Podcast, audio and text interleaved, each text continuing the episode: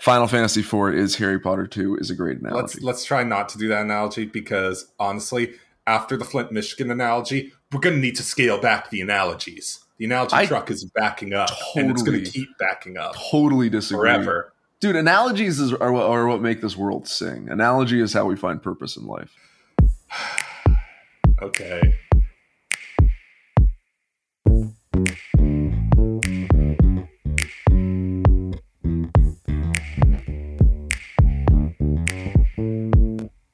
Welcome to Choker Chocobros, a Final Fantasy podcast. I'm Lewis Pinn, and I'm playing most of these games for the first time. And I'm your other host, Preston Doza. I've already played through most of these games over the years. Together, we're going to explore every Final Fantasy until Square Enix stops making these games, which probably won't happen. Every month, like a feather dropped from 500 floors up, gradually making its slow and inevitable journey towards the pavement. I'll delve a little deeper into the Final Fantasy universe. Then we will talk about the games, what worked, what didn't, and what's going on behind the scenes. This episode, we're continuing our exploration of Final Fantasy IV, a game where everyone seems to die for increasingly arbitrary reasons. Preston, I remember playing this game when it first came out, and then I died for arbitrary reasons. Arbitrary Reasons is the name of my collection of pet fish, which I purchased for, you guessed it, $22.99 at Value Village. Speaking of Value Village, let's talk a little bit about version differences and the second part of Final Fantasy IV. God!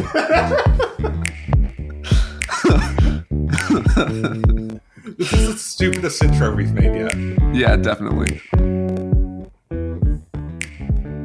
Lewis, where did we leave off? You've basically been given a mission. It, this whole game really plays as the one last job stereotype or Really? trope. A little bit. You decide that you want out, but first you have to do one last job. And then you kind of get out, but then you get back and one of your friends gets abducted and you have to do one last job to save her. Right? It's kind of the one last job trope again and again and again. So in this case, the last job is Sarah's been abducted. Sorry. Rose has been. I'm, we're off to a great start. We've had we've had a month and a half in between recording the, the last episode and this episode, and in that time, Lewis still doesn't remember the name of one of the main party members. obviously one of the main party members because there's she's more than just a trope. So the latest one last job, last job you get is to save Rosa by getting one of these crystals for Golbez. Golbez is like, no, no, no, it's okay. You get that crystal for me? I'll give you Rosa back. So you're like, okay, fair enough. Crystal, Rosa, transaction, transaction. Never mind that, you know, as much as we're trying not to, this game is kind of objectifying women. So you end up flying with your party to Troya, where you meet the Troyans. Now, remember how if they don't die on screen, they don't die? Well, Edward didn't die. Thank God. But he's, Hey, and this is my favorite thing, just as useless in a hospital bed and not in your party as he is in your party. He's sick. They don't want him to move, but they tell you that they need a little bit of help before you they give you that last crystal, right? Mhm. they need you to go get the whisper weed, kill the dark elf, etc. So you get the whisper weed. You find the dark elf in, I believe, a hospital, which is which is kind of a fun time. And so you know, with the with the whisper with the whisper weed that Edward gives you, you kill the dark elf, and you get the crystal. Great. congratulations! Yeah, Now, what I don't really get about this is that then you have to like climb the Tower of Zot to get to Golbez. Like, Yeah. he wanted you to come back with the crystal. but then- he doesn't make it easy for you. He makes you have to fight a boss and also climbed this decently sized tower. All told, Yeah, exactly. Like, he put so many roadblocks in your way, but the whole time your party's like, no, no, no. If we get the crystal to, I will keep wanting to say Goebbels, uh, to Golbez, if they if we get the if we get the crystal to Golbez, he's gonna give us Rosa, right? He said.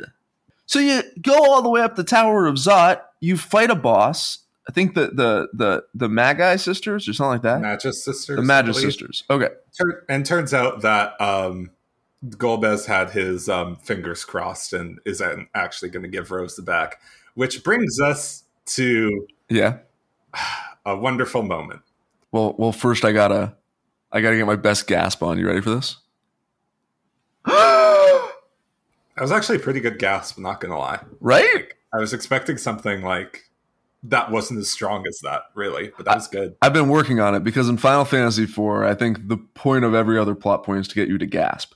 So yeah, here's Golbez, and one of your party members has made his expressed purpose to kill Golbez. Like that's all he's alive to do, and that's Tellah who tries and fails. Because of course he does. He's old. He tries to ca- he tries to cast meteor, and it doesn't end up killing Golbez, but it does mean that uh, Cecil's best friend Kain is no longer mind controlled. That's true. Can we talk about how Tellah missed a golden opportunity to pull out a really beautiful pun right at the end there? it's time for you to meteor your maker. Holy, that's awful. I don't think he needed the meteor sound effect at the end of it, but that was really bad and forced. So the other thing we get up here is not only the return of Kain, but also Kain standing around awkwardly while you smooch. Yeah, Because you Cecil and. Rosa smooch, Yeah. which is um, how six-year-olds refer to kisses. Yep. So after the smooch, uh, you decide, oh yeah, Kain's actually a good guy. Obviously, he's been brainwashed. Thank you. Actual reason for your best friend's shocking betrayal. Final Fantasy II. So, so now a full party leaves.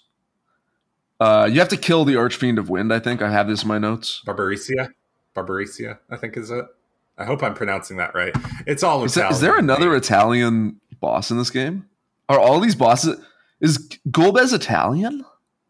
I could almost see it. Is Golbez Italian? He might be. the question on everyone's minds that I really don't want to know the answer to. You know how Pokemon always has like a country where they base kind of the map for each of their games? Or province, yeah. Yeah, something like that. Like maybe, God, is is Final Fantasy IV set in the Mediterranean Sea? What is what is does does the does the the island that Baron is on does that does it look like a boot? Have we missed something very? No, we haven't. No, Okay. we haven't. It doesn't look like a boot. Stop reading into it that much. Barbariccia, Okay. however, is a, a demon from the Divine Comedy. So that's a fun fact. Oh, actually, Yeah. It also means curly beard. it's all making. Does I don't even think Barbariccia has a beard. don't think so. Actually, I'm looking at. Uh, nope, definitely does not. So, Okay. uh, Well, oh my god, just look. Yeah, Barbariccia. Uh, that yeah, definitely is, does uh, not have a beard. So- absolutely scalding hot. Okay, Mm-hmm. so Anyways, enough about our diversion into where Italian Italians- Final Fantasy. Italian Final Fantasy. I guess you have the benefit of having the like former right hand of the bad guy in your party is that you know everything about the bad guy's plot, Yeah. which is to go to the moon. Which isn't that all of our goals? Well, I mean, To be clear, blame it's the way to the moon. It's the way of the moon. It might not necessarily go Hmm. to the moon. Oh. I listen, man, at this point the game has promised me the moon. And if you promise the moon and you don't deliver, that's that, that's grounds for a breakup. So I assume that's where we're going. But first we have to go the exact opposite direction because you end up going underground. Mhm. That's pretty fun. I don't know why Golbez entrusted Kain with like so much Yeah, stuff. probably, di- probably didn't think that um, you know The mind um, some control of the old man would come up and cast a meteor spell on him. I, I guess that's right. Hi, my mind control is perfect, but if anyone casts meteor, then it can break my hold over my mind controlled puppet. You know, that kind of But checks. who would do that? Because meteor would just kill you. Like that kind of checks though, because he's a pretty arrogant guy. Like I feel like it makes sense. Arrogance, right?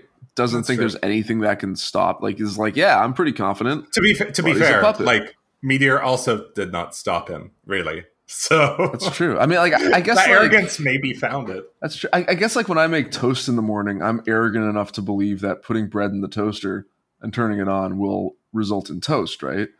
Yeah, that's the height of arrogance right there. So, well, I'm just Be saying, more humble. maybe maybe Golbez thinks that Kain is kind of like his toaster, and he's just like, I can kind of do whatever I want with this toaster because at the end of the day, I put toast in the toaster and out pops toast, not out pops betrayal. You know? Can we uh can we just call Kain the toaster from now on? I love it. It's actually a pretty good nickname, honestly. Yeah, Kain's the toaster. Sweet. It's been decided. So your new party consists of the toaster, the karate master, and then Rosa and Cecil. That's Am I- four people. That's four people. It is. Yeah. I'm not missing anybody, am I? I think you may be missing someone. Maybe. Oh, Cid. How could I Yeah. forget? yeah. I'm so, Cid. sorry. The Sorry. creepiest version of Cid. Yeah, I forgot So about far. Cid because uh, his his plot really does take a turn. So you go down to the dwarves in this underground city. I, is the city Agart or is it like is the underground Agart? I believe Agart. it's the I believe it's the name of the town. Okay. yeah. So you end up having to climb another tower underground, which is kind of a funny concept. Um, some might call that just a staircase back to the surface. What's the name of this tower, by the way? Oh, it's like uh, the, the, the tower, the Tower of Pops, or the uh, the Tower of Babel. There we What go. could, what could that be named after? I wonder. It's not like Final Fantasy to include biblical references. Final Fantasy begs, borrows, and steals from every culture on Earth. Pretty, To be fair- pretty equally. Yeah, all told. I'm okay with it. That's true. That's true. But anyways, you have to go to the Tower of Babel. Yeah, you got it. And I'm just gonna I'm just gonna preface this by saying that at the top of the tower, you're gonna find an old party member. Because guess who else didn't die? Who? Rydia. The little child that you spent so much time grinding with at this wow. I need to rephrase that. The little child that you that you uh trained? No. This this doesn't there's no way to make what Cecil Listen, Listen, Rydia you just backed yourself into a corner right here, and there's no way out. I mean, listen, man, like it's kind of horrifying because now, so you find out. So, you, so let, let's back up a second. So you go to the top of this tower. The dwarves have tanks, by the way, and they're fighting with the Red Wings of Detroit. So you bypass this entire battle to climb the Tower of Babel, and at the top of it, you find uh, Golbez. I mean, you have to go through a couple bosses and all that good Yeah. stuff but Golbez is about to kill all of you. There's like an unwinnable battle. And then Rydia comes and saves you. Rydia is now no longer a kid. She's leveled up in a time bendy sort of like many, many years sort of way. Yeah, basically, like entered the Final Fantasy version of the hyperbolic time chamber, and just spent like I, like that. spent like ten days in that, and now she's ten years older. Even no matter no matter how you justify it, it's weird. You do find out that she spent some time in like this underground dungeon of monsters kind of thing, which we'll get to in a second. We'll get to that in a second because you can travel there. But the point is, you climb up the Tower of Babel, but unfortunately, there's this new party member, which means someone's got to die. And you draw straws, and sure enough, uh, Karate Master Yang decides to lock himself in the exploding, the exploding chamber. I the Tower of Babel's still there afterwards. Nothing's really changed about it. He's there to destroy some artillery, and I want to talk about the arbitrary deaths that I mentioned in the intro, but there's another one coming up, so I'll save my little rant for that. Yeah, okay. Yeah. So now you're like fleeing, and you've got mostly the main party, but there's still a weird character with no kind of arc left in your party, which is Cid. So as you're flying away with the Enterprise, which is your giant flying ship, Cid realizes that his character doesn't have a, a plot arc. So he straps a bunch of bombs to himself and jumps off, which I achieves nothing. This game, this game has a commitment to always having like four or five party members at all times. Yeah. And instead of like, you know, sometimes it has like, oh, a character like goes away. Basically, like when Rydia disappears, presumed dead, right? Though you don't see them die, so I guess that fails on the rails. we also can't say that they're dead. So like it's it's clear that they're dead, but it and they could do that and they could have characters be like yang be like i'm too injured and i can't go on or something like that but like 80% of the time it's nah we gotta kill him so so like tellah yang so, so i was last episode i'm like if there are any characters that are gonna die it's gonna be tellah yang and cid because they're one-dimensional characters that are either old or weird and all three of them are dead so you know prediction predicted. Prediction predicted. So the good news is there's still a chance there's still a chance that all is not lost. Because once you defeat this evil Dr. Luge, which we didn't even Dr. Lugi, uh, we didn't even really talk about him, but he's the boss in the Tower of Babel. Honestly, what ends up happening is like, here's the villain, smack. That's how most of these villains are introduced. There's very little setup. Yeah, which is fine, you know at the same time, like I guess so. A little bit more should be spent. After you go back to Baron, you're able to go to the Eblin cave. Eblin? Elbin? Eblin cave? Eblin. Because, you know, the four of you have uh, escaped and you need a you need a, a party member to replace Cid. So you decide you can probably find this guy in Eblin. And you find Edge, who is a prince who's a little annoying and definitely sexist. And why is he annoying? Well, partly because he's sexist, um, yeah, but yeah, also because he seems kind of full of himself, but also sad. Like it's a weird, like you know, we try to pack as much character nuance into these four lines as we could. So he comes off as super disjointed, but you find out that there's no way that he can murder his parents. Yep, murder his parents without your help. So you help him murder his parents and then after uh, they've been turned into monsters, to be clear, it's not. I kind of like, prefer the idea that they were just bad people.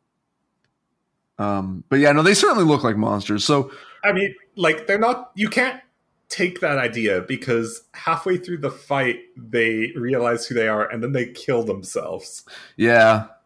So the in this whole fight, etc., you're able to find another airship I don't know how it is that there's so many airships kicking around, but in order to escape from Eblin, Elbin, Eblin, you get into another airship, fly away, and then it's kind of ambiguous as far as what you have to do. Is that where you are right now? Not quite. So I I really avoid I really avoid looking into spoilers or looking into like how to beat a game, I really want to experience the the frustration of, you know, searching aimlessly and wasting time. So, after searching aimlessly and wasting time and going to virtually every city on the overworld, I go to the underworld and I climb up the Tower of Babel like twice thinking there's something I've missed and there's just just nothing. And I'm like, "What what in God's?" And I finally find out that oh, hey, you're supposed to go to this place that's southwest.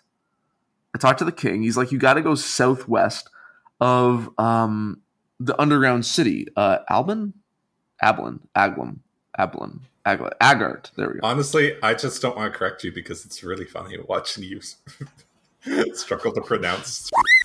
I know, I know. So this guy's like, you got to go southwest of the city. But you can't. You just can't. There's lava there. And you try to tell him, and he just says the same thing. You gotta go southwest. You gotta go southwest. So finally, and dude, it might have been a week where every night I would just hop on and just be like, yep, no progress. Different city, no progress. So finally I looked it up. And it turns out that in the infirmary of the dwarves, nobody mentions this to you, by the way. In the infirmary, there is Cid. Cid didn't die. He's been in the infirmary totally asleep. He wastes all of his energy upgrading your ship so that you can sail across lava. I gotta tell you, man, it it's a really like it's a really frustrating plot point, honestly. Because there's just no indication of where you have to anyway. You would think that me going around the rest of the world would like help my characters level up a fair bit. It kind of didn't though because I was in an airship the whole time. So it was a lot of talking to people in villages. Yeah. and then climbing up the Tower of Babel like four times. No encounters on that airship. That's the beauty of it. It truly is. But the problem is, I've now unlocked, I think, the rest of the game. And one of the rest of the game areas is this like hidden cave of monster thing. The sealed cave, correct? Yes, where you can uh, club a bunch of seals. You might call it the Seal Club. So I actually feel bad about making that joke. I'm going to take that out. That was sad. So that's what makes you sad. The, the jokes about Goebbels. We could joke about uh, Flint, totally Michigan. fine. We could joke about Goebbels, but Club and Seals, that's the line that I got to draw. Yeah, man. There's a there's a reason we have to talk about because this is the last thing I did is I spent hours and hours of frustrating grinding, carving my way down to this kind of like underground city of monsters. And here we have the library chocobo. Have you ever heard of the library chocobo, Preston? No, what's the library chocobo? Please tell me.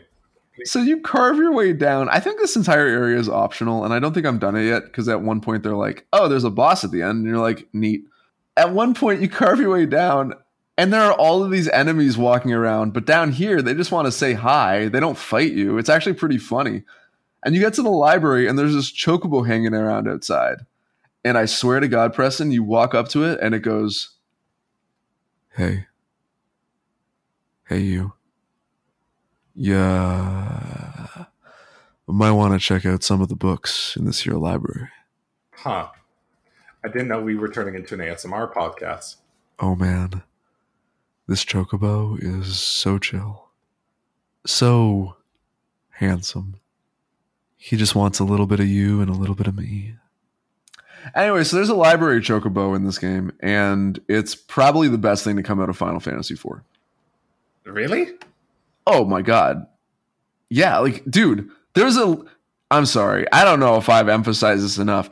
There is a chocobo who is playing a librarian. Yeah?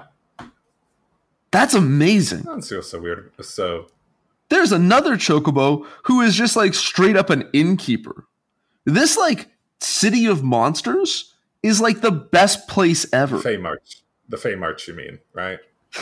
Is that the name it's going by? so. Okay. I believe that's what you're referring to. That's pr- Yeah. Yeah. So you are hanging out in you're hanging out in the city with the library chocobo instead of going into the sealed cave. Yeah, I mean, when I started up again, I'm going to go into that sealed cave, but I had so much trouble fighting through the Fey March to begin with that it's it's just like I feel like I'm not really ready for that sealed cave just yet. One of the reasons, just to be just a, is that some of the things, some of the enemies you fight on your way to the Fey March are nearly impossible. There is one set of enemies where there's there are like these arachnid spider women. They use earthquake, Okay. but they use it between every one of your attacks. They're incredibly fast, and earthquake is a pretty damaging ability that hits everyone in your party for like 300 damage. So, if you do the math, by the time you get through all your characters, it's a disaster. They're almost all dead anyway. You just have to um, exit. So Fey March is the town. This is the sealed cave dungeon, to be clear, or is this another? No, no, no. This is the dungeon to get to the Fey March. There, there are a couple dungeons that you kind of unlock, and this is one of them. Okay. At the bottom of the dungeon is the city of monsters, but I guess we're calling it the Fey March. Or, or it could be I could be confusing the Fey March with something else here at the end of the day. Because the Fey March is where Rydia is from, and it's That's that's exactly what this and, is. Yeah, and it's the on the middle of the it's an island that's surrounded by lava in the middle of the map. yes, that's exactly it. So that's what I've been like, kind of carving my way to. It's just yeah, it's a really difficult area. We've been now talking about the plot for a good like twenty minutes. It's just it's a, there's a lot of plot in the game. There's no like downtime in between plot points. It's just plot point after plot point, You haven't even gotten to the moon yet. which I just assumed. A quick question, Lewis. Remind me again, which version of the game are you playing right now? I am playing the uh, the SNES version. Great. Um, Because that's the emulator I have. So, uh, God, I don't know how to respond to that sing song voice. Maybe we should take a quick break, and then you can figure out how to respond to the sing song voice on the break. Yeah, let's do that. See you in a few. Sounds good then.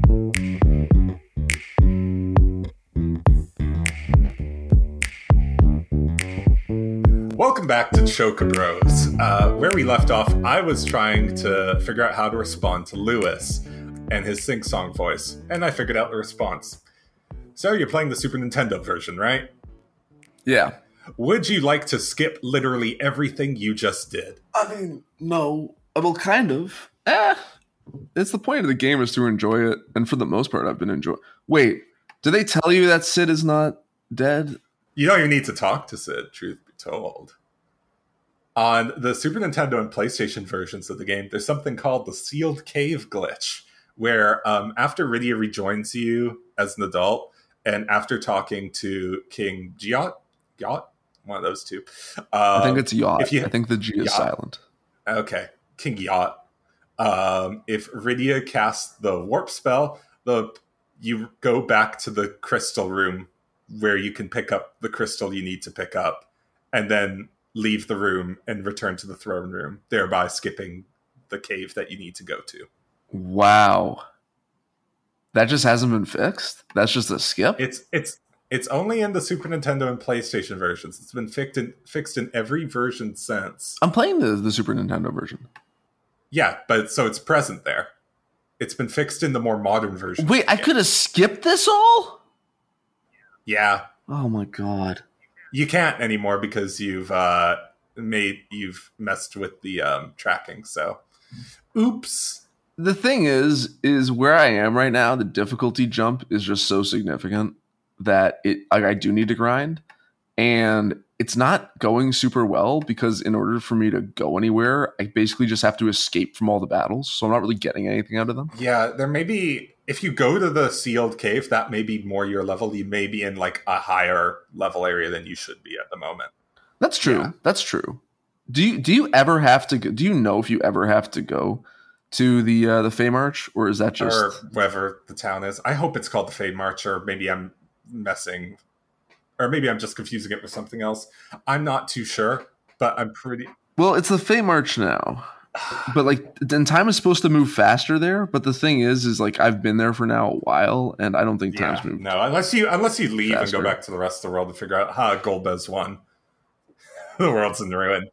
It's fi- it's Final Fantasy two all over again. Can you imagine if you like slept in the you slept in the Fey March for a little while and then you woke up and you're like, I just had a terrible real Rydia, didn't you spend like two days here and suddenly you like edged up in life like 10 years? And then she would go like, yeah. And then you run outside and the world's just gone. Yeah. Like that would be a really funny twist. I would really enjoy that. I know it's not going to happen, but that would be really funny. That would be pretty good. That would be pretty good. Cid would still be asleep. 10 years later. Yeah, it's just a pile of bones on the bed. uh, so, what I wanted to talk about now is I want to talk about version differences because, as I said last episode, um, I played the DS remake of Final Fantasy IV. I never played the Super Nintendo version or any of the other versions. I've just played the DS remake. And I can look at my shelf right now, look to the right, and I can see there's Final Fantasy IV. Checks out. Yeah. And so a couple of things are different between your version and mine. But before we get to those differences, I want to talk about the differences between the North American release and the Japanese release on the Super Nintendo. Sure. Because remember, this game was called Final Fantasy II originally because it was the second Final Fantasy released in North America. Sure. Sure, I love it. Let's do it. And the logic behind the some of the changes were, oh, this is the second Final Fantasy in North America. We need to tone things down a little. yeah, the first one's pretty risque. There's a there's a, well, uh, a lot of creepy stuff in that game. A lot of really troublesome stuff in that. Game. Well, game. there's both of that and also stuff to make the game a little bit easier. Not as easy as the easy type version, which I made a mistake last episode. I said the easy type version was the North American version. It's not it's different. Oh, Regardless, that makes me a little happy because I'm struggling a bit right now. regardless, the game is still easier than the Japanese version. Okay. Um, How so? For starters, um, one of the classic things in Final Fantasy is negative status effects. Okay. Like you could be poisoned, turned to stone, charm, toad, Hmm. all those sorts of things. And in other games, each of those has like an individual item, like you cure poison with an antidote, for example. Not in Final Fantasy IV North American re- release because all the individual items are removed and everything's a remedy Hmm. you just get remedies from the start of the game. And they also uh, now only cost 100 gil instead of 5,000. And you can find them in any shop. Okay. Yeah. You can also find ethers in any shop, whereas in the Japanese version, they're hard to come across. Yeah. On the other hand, the ethers are so expensive. Like they're prohibitively expensive. Yeah, they didn't really- change the price on that, but them. the sheer fact that you could buy them is, well, Yeah. that's a huge upgrade. Um, various item costs have been decreased across the board. Some uh, equipment has been made a little bit stronger, not a lot, but a little bit. Um, all of the battle items in game that can re- that can replicate the effects of spells, like Red Fang, Spider Silk, um, all of them are gone. Red Fang is still in the game, but all the other ones are gone. Hmm. Okay. Like you can't use Spider Silk to cast slow. Um, I see. I see. stuff like that. Some abilities have been removed from the game. You can't use uh, Cecil's Darkness ability or Rose's Pray Or Uh, anything useful if you have Cid. or Or Edge, honestly, like we didn't really talk too much about new party member Edge, but I can't keep him alive long enough for him to actually get experience at the end of battles. actually apparently um, Cid and Edge didn't like that. None of their abilities were removed. Well, that's wow. I find that hard to believe with Cid because he has one ability and it sucks. Edge has a lot of abilities, but fun fact, you can't use them when you're dead. So I really haven't been able to I- use. I Edge like at Edge. all. I like. Okay, what part of Edge do you like? The character design, and also to be fair, I have memories of him not dying instantly all the time. So the character design is cool. It's just his def- his defense is so pathetic, and his health isn't nearly what like Kain and Cecil is. So like in Final Fantasy IV, you have a five party member system. We've been over how you know the game really shoehorns that in. yeah, Three of the party members are on the front line, two are in the back. So it makes a lot of sense to have Cid and Kain and Cecil in the front line when you have them, or Karate Master Yang when you know of Kain and however that goes. But the problem now is that I need either Rydia or Rosa or Edge on the front line. And Rydia is a black mage and Rosa's a white mage, so it would make sense that Edge, who does melee attacks and a bit of magic and a lot of different cool things, I guess he would be on the front line, but that makes him incredibly vulnerable to everything that happens. So whenever I go into any battle, Edge gets like just launched upon immediately. He dies so fast. Sometimes I get one hit in with him, but otherwise I'm just spending all of uh, Rose's time just reviving him and reviving him. That's why Edge frustrates me, is because I can't really get into him too much because he keeps on dying. yeah. Anyway, Anyway, sorry. So you said that Edge is less useful in the Japanese version. sorry, what was that? you just really want to hate Edge. Get on the hate Edge train. A little bit. I just you need hate him to- Toaster. No, Toaster's great. Although, fun fact about Toaster, you can be any character you want when you move around the world map, which is kind of a fun quirk that I really enjoy actually. Whenever you're playing as Toaster, being Kain, and you start walking north, you get to see the back of his helmet. And the back of his helmet looks like a cute little butt. It's there there's no getting around it. His helmet the dra- the classic dragoon helmet from the back looks like a butt. And and that's all I'll say about it. Well, you heard it here first, folks. Lewis is a man. Moving on. So to prevent you from rebutting that, Hey, pun yeah. not intended. Amazing Pun pun. definitely not intended. God. So good. Anyways, the differences between your version and the DS version. Let's talk about what's been added to the DS version Okay. because I comparatively had a much different experience from you. Starting with the fact that it's all in 3D and there's voice acting. Okay. Not full voice acting, but there is voice acting. Also, I can walk around in eight directions and you can't. I have the power to move diagonally. Is that is that really a huge? I mean, okay. Haven't you wanted to move diagonally in that game, but discovered that you couldn't? You know, I would take Edge not dying every second of every battle over the ability to move diagonally, honestly. But There's a new You know. system called You do you. augments that are added, which allow you to inherit and equip abilities from other characters okay. and use them yourself. So, for example, you want to use auto potions that you automatically use a potion when you're taking damage. You can do that. Hmm. Do you want to get? Um, do you want the dual cast ability, which Palom and Porom have? Yeah. Yeah, but do you want like Cecil to have it? You can get that. How? There's an item that like augments our type of item that you could pick up in the DS version, and they add new commands that you can. Oh, not in the SNES. Not in the SNES version, no. Only the Hmm. DS version has access to that.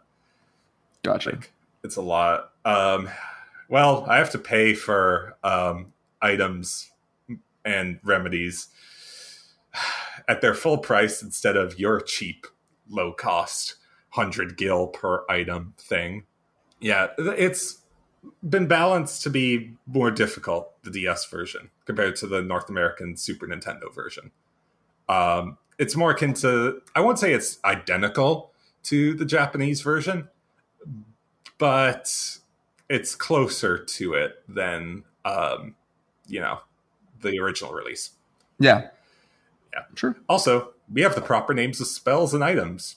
I have Phoenix Down instead of Life. Yeah. Um, Holy is actually called Holy because due to Nintendo's like family prac like Nintendo focused on families and child friendly things a lot in the 90s. So what that meant is um, any religious references gone. Can a person wear a bikini? Nope. Yeah. Uh, Rosa still kind of does. Yeah, They uh, they do a lot with those pixels. fair enough. Um, what's more is that the Super Nintendo version, no one actually dies technically. Yeah, we were talking about this a little last podcast. Um, Yeah. because you're right. Nobody, and and it, it you, I don't really notice it. I didn't really notice it until like, you know, you mentioned it. Mhm. But you're totally right in that, like, you know, when you kill something, it swoons. And like after Cid dies, it's actually pretty funny. After Cid dies, everyone's like, "Oh, oh, Cid! Oh, so sad, so sad, Cid." Yeah. And that's about it. Mhm. like, there's no like Cid is dead. Like, guys, just just say it. One of the- Guys, guys, totally dead. One of the other balance issues um, to the DS version is that the bosses and enemies are way more difficult than in the Super Nintendo version. Oh, Like enemy HP has been greatly increased. There are new attack patterns. They deal more damage, and there are more enemies on the field at a time. I haven't found the bosses to be that difficult. Honestly, I have found some of the enemies, especially where I am right now, to be pretty brutal. And to compensate for that, uh, spells like stop, hold, slow are very effective now. Like in the end game of Final Fantasy IV, I distinctly remember having to cast like slow on almost every enemy because I'm like, I need this in order to win.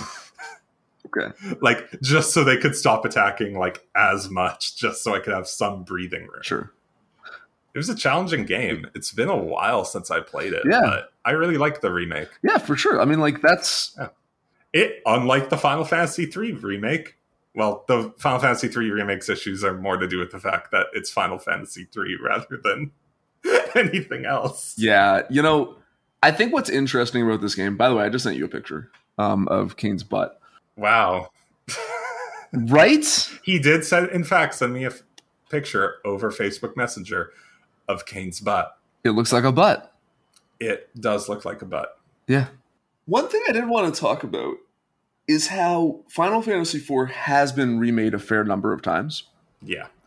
And I think part of it is with those earlier Final Fantasy games, as charming as they might have been and as nostalgic as they might have been for people who played them, like me, when they came out, the main drawing point was probably the innovative aspects of like the gameplay and the mechanics. Mhm. Whereas I think that the plot for those games was pretty rough at best.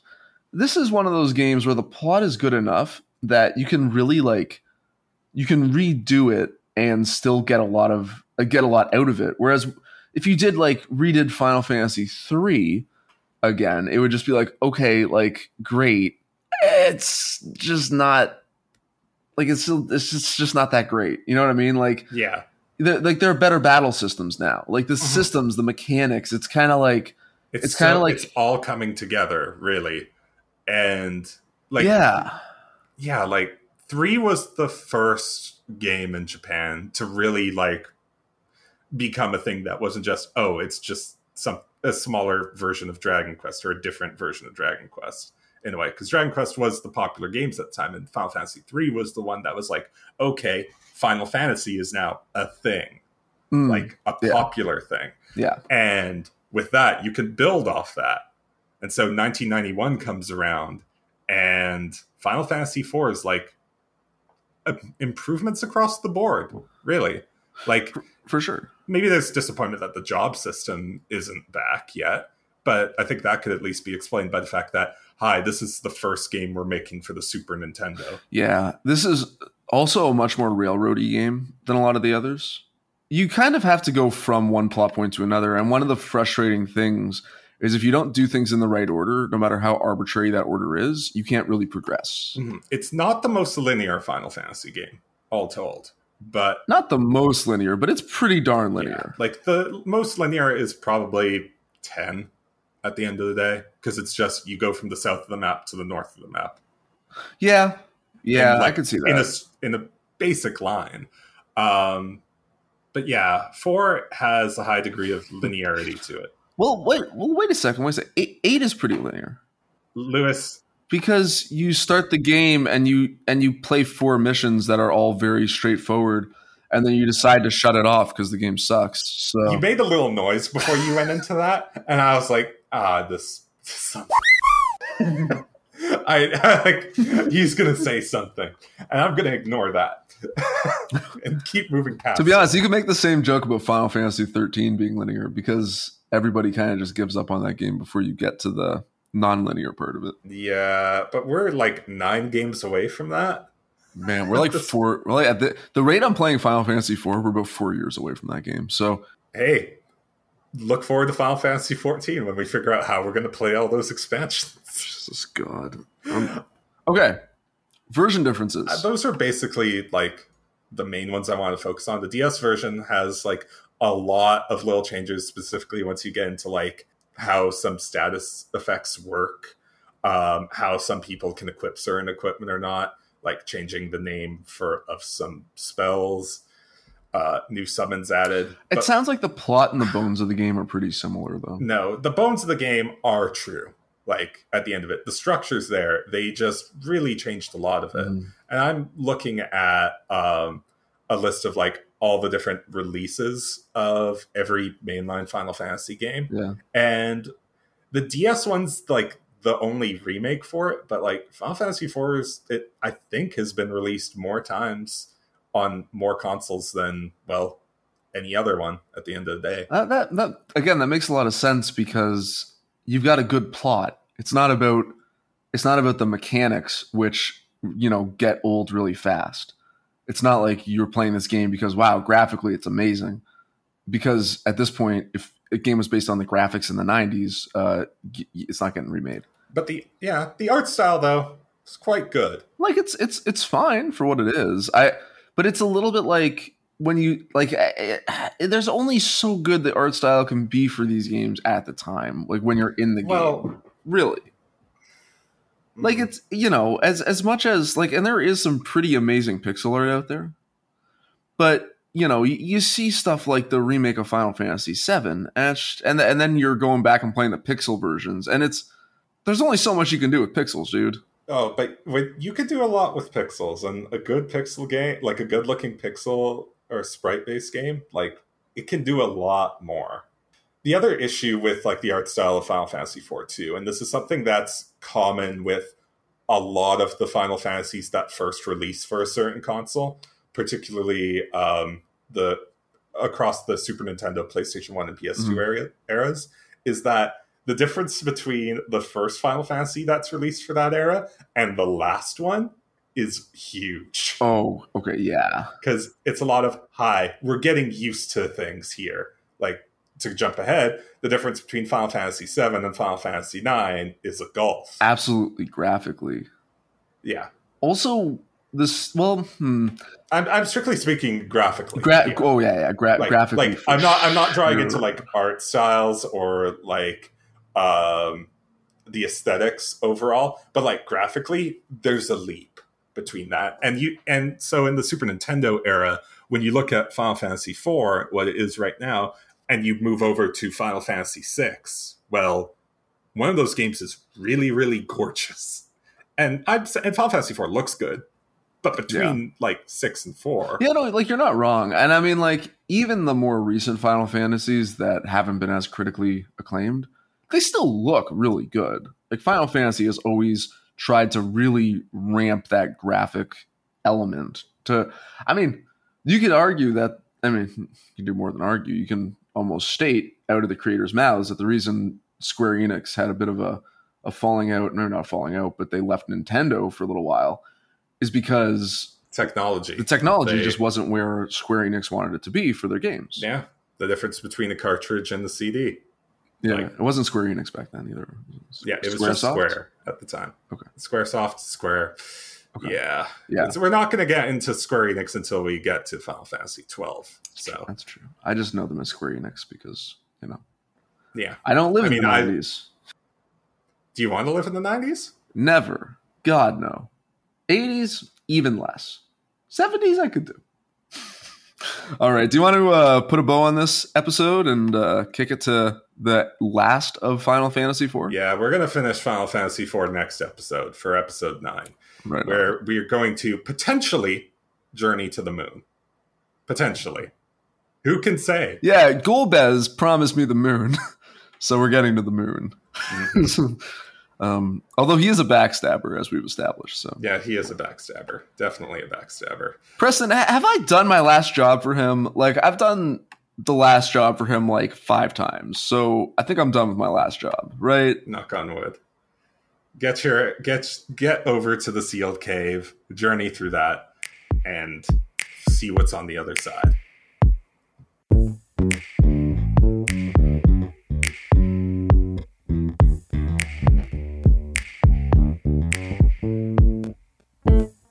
Is there anything else you want to discuss as far as the second part of Final Fantasy IV is concerned? how do you like the journey itself You know, it's a little exhausting.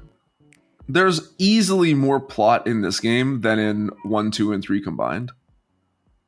I, I don't think it's terribly close. As for far the as just better i would suggest considering how little plot there is mo- mostly for the better. It really does read like a crazy action movie. But again, the problem is just those those times where you don't really know what to do and you have to stumble across plot points. That really breaks the game up in a way that isn't very isn't very satisfying. as opposed to breaking the game up by its natural way which is when does your when does each party member die Yeah, like it it doesn't it doesn't really flow very well as far as parts are concerned. You could kind of just write one gigantic paragraph as far as the you know as far as the plot of this game is concerned. There is one natural kind of break, which is where the boat sinks. I think that's probably the the end of the first part kind of thing. Hmm, You know, Yeah. more or less. kind yeah i could see that to an extent part one of four maybe Yeah, yeah. But the problem is, is it is just a lot of plot, and the characters themselves just aren't very well developed. I know that they cut a lot of the script from the main game, they did. That they And- did. honestly, it, it would have, I think, gone a long way in so far as just developing the characters and their motivations and their characters themselves. Like, but let me counter. Let, let me raise a counterpoint to that. Would you like the current breakneck pace to be even a longer breakneck pace?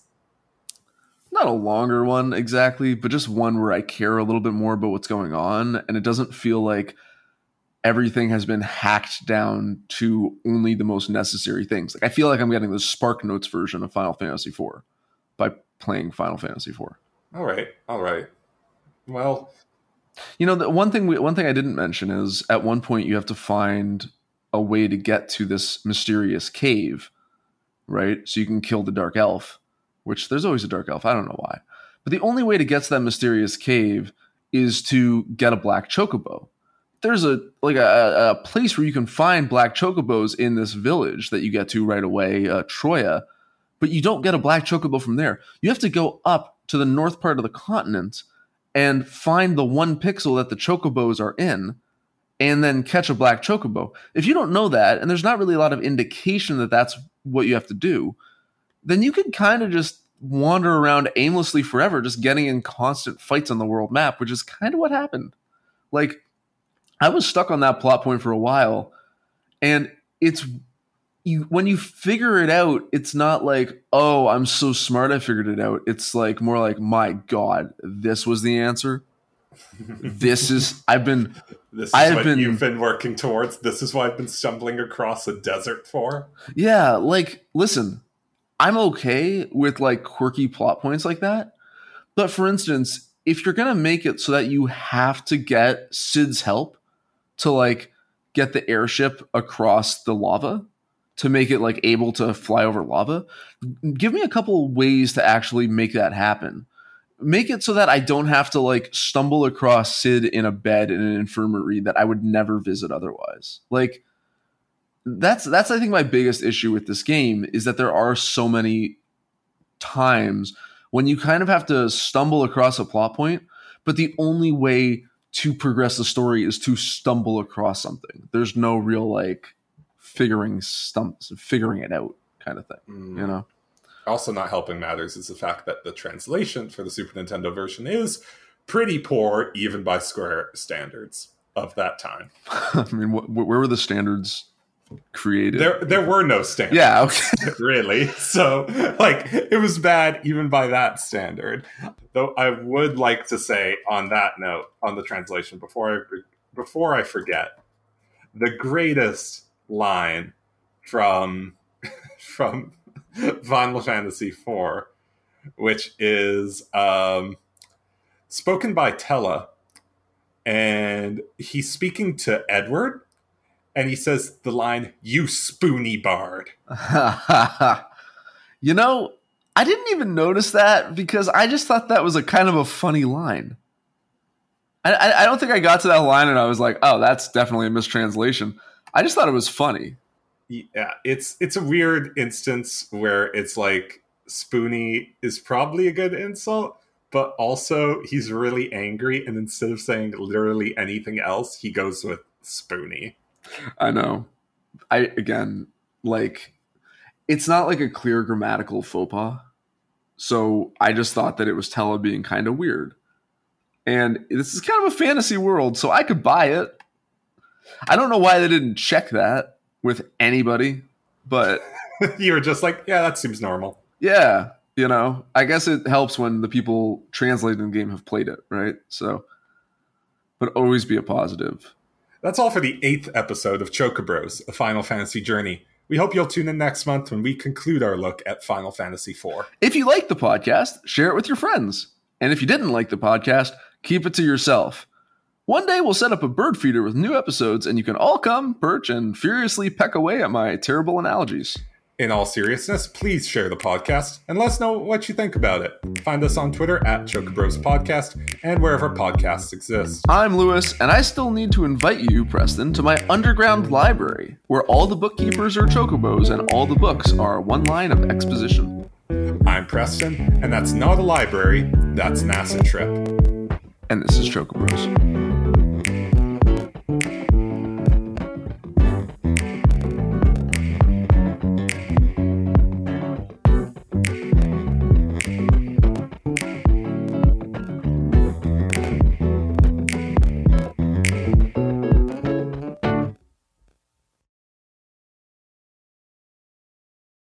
Okay, that's kind of neat, but also question mark for about like repeated a No. hundred times. No, it's stupid.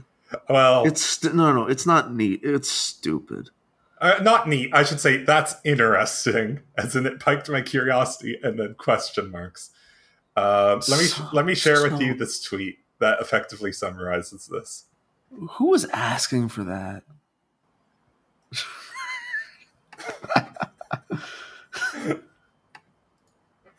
It's insane, isn't it? Video games. I. Video games. This is in Fort- Fortnite. Yeah. I don't believe it's on the main map, but you're also deleting this entire portion of the conversation unless we want to open with MLK Fortnite news. I like. So so it's not on the main Fortnite map, but Fortnite you can make custom maps. Oh, So this is like an interactive exhibit to go in. so this is just there's not an made by a Fortnite. random person. No, not a random person by Time magazine, I believe. I by think. Times Magazine. It's Time Studio, so give me a moment to figure this out. What? Why? Um, This is this is no, it's no, I'm not exaggerating. It's um, the Time Studios, which is the television, film, and um, interactive like so division of Time. Time Magazine. It certainly puts things in perspective. I know. Isn't your day better knowing that this um, exists? Well, Jesus Yeah. God. So Yeah. that it, yeah, Ah. wow. Welcome back to Choco Bros, where nothing makes sense and the world is in shambles. So- Yeah.